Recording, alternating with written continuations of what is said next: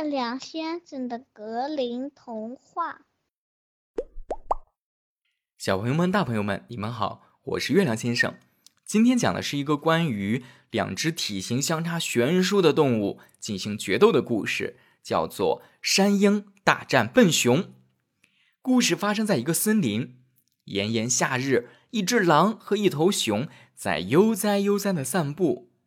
突然，远处传来了鸟叫声，仿佛在唱着一首快乐的歌。熊被这美妙的歌声吸引住了，开口问：“哎，老哥，这歌声真好听啊！不知道是一只什么鸟？”其实啊，只不过是一只普通的山雀。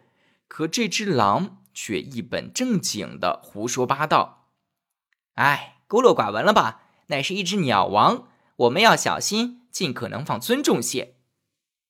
熊突然直起腰板说：“哇，这样的话，我倒很想看看鸟王的豪华鸟巢，快带我去看看吧。”狼这戏呀做的很全套，于是说：“老弟呀，我们现在还不能去看，得等鸟后回家再去。”于是狼和熊在附近的树荫下坐等鸟后归来，等了一下午。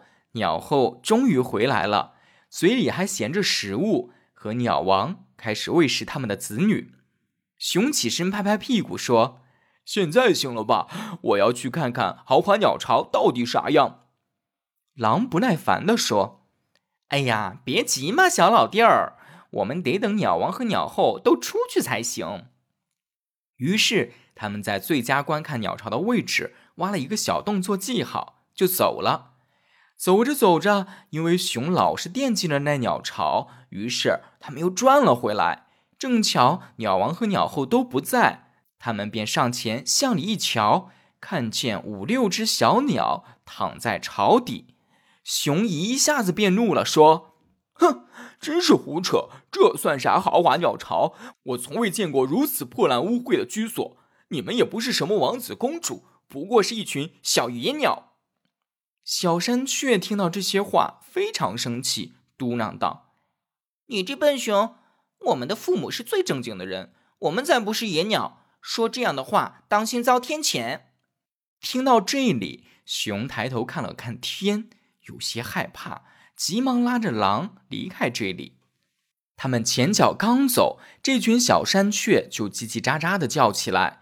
不远处的鸟王和鸟后听到，以为孩子们饿了。于是连忙赶回来给他们喂食时，小山雀们却说：“哼，我们已经吃饱了。刚刚熊来过，居然说我们是野鸟。父王母后，你们一定要给他点颜色看看，否则我们就不吃东西了。”鸟王听完后思索片刻，说：“亲爱的孩子们，放心好了，他会得到应有的惩罚的。”说完，鸟王便飞到熊的洞穴。大声叫喊道：“听好了，里面的笨熊，你侮辱了我的孩子们，真是个无耻混蛋！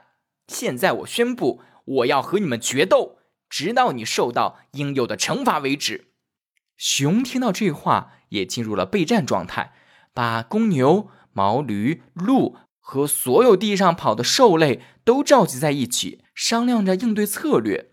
山雀这边当然也不闲着。也召集了在天上飞的所有鸟类，以及一支由大黄蜂、蚊子、小黄蜂和苍蝇等昆虫组成的大军。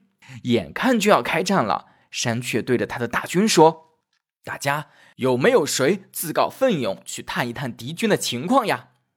蚊子连忙举手说：“山雀大哥，让我去。”于是蚊子出发了，在敌人驻扎的树林前后飞来飞去。最后藏在一棵树茂密的叶子中间。这天，熊正好就站在这棵树下，对他的弟兄们发号施令。蚊子能把他说的话听得一清二楚。熊先是把狐狸叫过来说：“你是我们之中最聪明的，我决定命你为将军，来指挥我们作战。”狐狸一下子神气起来了，说：“大家看呐，我有一条漂亮的毛茸茸的尾巴。”大家记住，当我竖起尾巴时，就意味着你们要去战斗了，你们要全力冲向敌军了。而当我把尾巴放下来时，就意味着我们要战败了。你们必须立即逃跑。蚊子听到这些话，连忙飞回山雀那儿，把他所见所闻都告诉了山雀。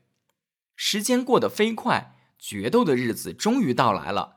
这天天一亮，狐狸指挥的兽类队伍便都冲向前来，野兽窜动的声音可怕极了，连大地也为之颤动。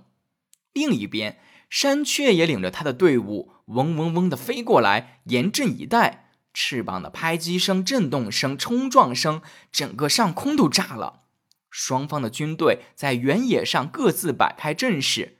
看见狐狸高举着尾巴，山雀便先发制人，大喊：“大黄蜂们，快攻击敌方指挥官狐狸的尾巴，尽全力蛰它！”一群大黄蜂听到命令，嗖的一声向狐狸冲了过去，蛰了它的尾巴。狐狸被蛰时晃了一下，一只腿抖了抖，但它依然竖着尾巴。第二只大黄蜂蛰它时，它不得不将尾巴放下来一会儿。可第三只大黄蜂蛰它时，狐狸再也忍受不住，哎呦一声就夹着尾巴逃跑了。野兽一看，以为他们要战败了。惊愕之下，也都仓皇而逃。山雀队成了这场战斗的胜利者，成了真正的鸟王。赢得胜利的鸟王和鸟后飞回他们的豪华鸟巢，对小山雀们说：“孩子们，笨熊已经被我们打败了，你们尽情的吃吧，喝吧，胜利已经属于我们了。”但小山雀们还不满足，说。不，还不行！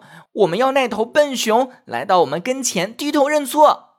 于是鸟王又飞到熊的洞穴，喊道：“笨熊，快来到我的宫殿，向我的孩子们低头认错，否则我就把你每一根骨头都砸碎。”熊吓坏了，于是苦着脸爬出洞来，前往鸟王的豪华鸟巢去谢罪。